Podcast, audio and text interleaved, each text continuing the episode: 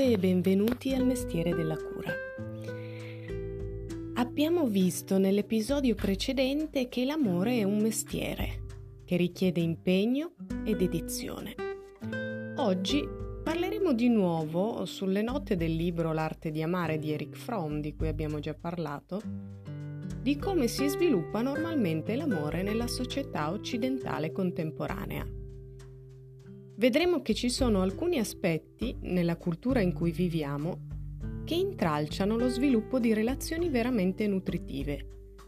Così come abbiamo visto per esempio negli episodi sul femminile e sul maschile sano, abbiamo visto appunto che la società in cui viviamo spesso applica delle distorsioni rispetto alle qualità sane del maschile e del femminile. Vedremo che la società in cui viviamo molto spesso crea delle difficoltà al fluire di un amore eh, veramente nutritivo. Nella società occidentale contemporanea, noi amiamo veramente o siamo solo merce di scambio? La coppia è un'azienda?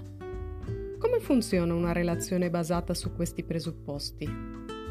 La coppia è un rimedio alla solitudine? A queste altre domande risponderemo nell'episodio di oggi del mestiere della cura. Diciamo che nella società capitalistica, mercantilista e individualista in cui viviamo, la maggior parte di noi si impegna soprattutto a farsi amare, cioè ad essere un oggetto che sul mercato è più attraente di altri. Proviamo a metterci nei panni di questo oggetto. Come si fa ad essere un oggetto desiderabile? Come si fa a farsi amare? Beh, ci sono varie possibilità, possiamo utilizzare l'ingrediente della ricchezza, possiamo essere più ricchi di altri, poi alcuni, alcune strategie sono più tipicamente culturalmente maschili, altre più tipicamente culturalmente femminili. Possiamo avere una posizione sociale eh, particolarmente attraente, possiamo essere belli, lavorare sul nostro aspetto fisico, spesso da un da un punto di vista piuttosto stereotipato. Possiamo anche essere colti, quindi studiare, no? Sempre con un'idea di, eh, di cultura, sempre per vendere, ecco. Possiamo essere cool in, qual- in qualche modo, essere cool secondo le mode del mod- momento. Cioè l'idea è se io sono un oggetto attraente sul mercato, sarò più facilmente amato c'è un'idea proprio di vendersi, di sponsorizzarsi per attrarre l'amore dell'altro.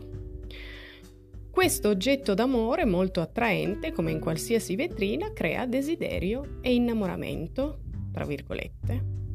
Per cui io lavoro su di me, per esempio mi faccio bello, studio, bella, no? Studio per essere colto, colta, interessante lavoro per essere ricco e di successo, ricca, posso fare l'influencer, per esempio, per essere popolare.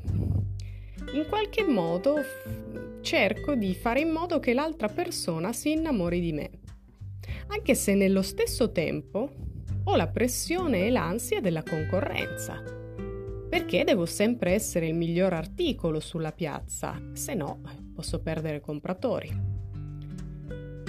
Mettiamoci ora nei panni del compratore, immaginiamo di essere il compratore. Io compratore che cerco qualcuno da amare, non mi sto occupando tanto del fatto che io sappia o meno amare. Non mi sto chiedendo se io sia in grado di amare, se io abbia veramente studiato alla scuola dell'amore. Mi sto solo occupando di cercare l'oggetto d'amore migliore sul mercato. E però non sempre lo trovo, per cui magari mi frustro. Perché e qui tutta una serie di luoghi comuni, perché gli uomini di oggi sono tutti o le donne di oggi sono tutte mm, gli uomini vogliono solo, le donne di oggi vogliono solo. Tutta una serie di luoghi comuni. A volte invece succede il contrario, o troppa scelta. Nel mondo in cui viviamo, fatto di liquidità dei rapporti, app di incontri, eccetera, c'è un'interminabile, frustrante scelta di oggetti d'amore. Uomini e donne disponibili, come fai a sapere di aver scelto quello giusto?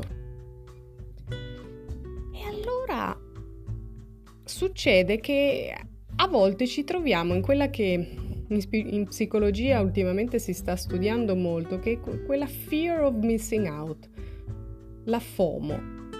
E, è un fenomeno interessante di cui si parla spesso in psicologia ed è strettamente legato alla fruizione delle reti sociali ed è un così un, un qualcosa eh, da cui tutti noi in qualche modo siamo colpiti in misura più o meno grave, ecco, sorta di eh, patologia eh, da rete sociale. La FOMO, appunto dall'inglese Fear of Missing Out, fa riferimento alla paura di essere tagliati fuori, una, una, paura legata al pensiero costante che gli altri stiano facendo qualcosa di più interessante di ciò che stiamo facendo noi la paura di mancare l'opportunità. Perché noi vediamo quello che gli altri condividono sulle loro reti sociali e ci sembra sempre che gli altri facciano una vita più eccitante, più meravigliosa, che abbiano il compagno la compagna più eh, affascinante e invece noi continuiamo sempre a mancare l'opportunità. La FOMO compare quando non riusciamo ad apprezzare le esperienze offline che stiamo vivendo, perché il nostro pensiero si focalizza ossessivamente su quello che non stiamo facendo. FOMO e relazioni possono essere, secondo me, strettamente legate ultimamente e sono legate sia dal punto di vista del compratore, perché come compratori Abbiamo sempre paura che ci possa essere un altro oggetto d'amore sul mercato migliore di quello che eventualmente abbiamo scelto. E la FOMO ci colpisce anche come oggetti d'amore. Abbiamo la sensazione, come oggetti d'amore, di essere sempre sostituibili. Da qui ovviamente frustrazione, insoddisfazione, invidia, rimpianti, e questo ostacola la capacità di stare nella relazione in noi stessi con serenità, stabilità e gratitudine. Il Tantra, abbiamo visto, focalizza l'attenzione sulla presenza, sulla capacità di stare in, quella, in quell'incontro sessuale che si sta verificando in quel preciso momento, quella capacità di cogliere il qui e ora della, dell'incontro con quella persona. In qualche modo la FOMO è esattamente il contrario e ci colpisce un po' tutti in questo momento in cui viviamo. Immaginiamo però che un oggetto e un compratore si trovino. Si trovano, si trovano attraenti l'un l'altro, si innamorano e quella cosa lì è scambiata per amore. Ma Eric Fromm, nel suo libro scritto tanti anni prima che la FOMO esistesse, ci dice essi non lo sanno, di questi due innamorati, oggetto e compratore. Essi non lo sanno. Scambiano l'intensità dell'infatuazione, il folle amore che li lega per la prova dell'intensità del loro sentimento, mentre potrebbe solo provare l'intensità della loro solitudine. E qui è l'elemento chiave della società occidentale contemporanea, la solitudine. Siamo staccati profondamente da noi stessi, dai nostri simili e dalla natura. Si sta facendo un grosso lavoro in questo campo, ma c'è ancora molto lavoro da fare. Siamo di fatto degli automi malati di solitudine e la vita che conduciamo nelle società occidentali è sostanzialmente scandita dalla routine del lavoro meccanico, dalla routine del divertimento, dai consumi e dal comprare, con appunto notevoli cambiamenti che si stanno verificando ultimamente, ma probabilmente c'è ancora tantissimo lavoro da fare.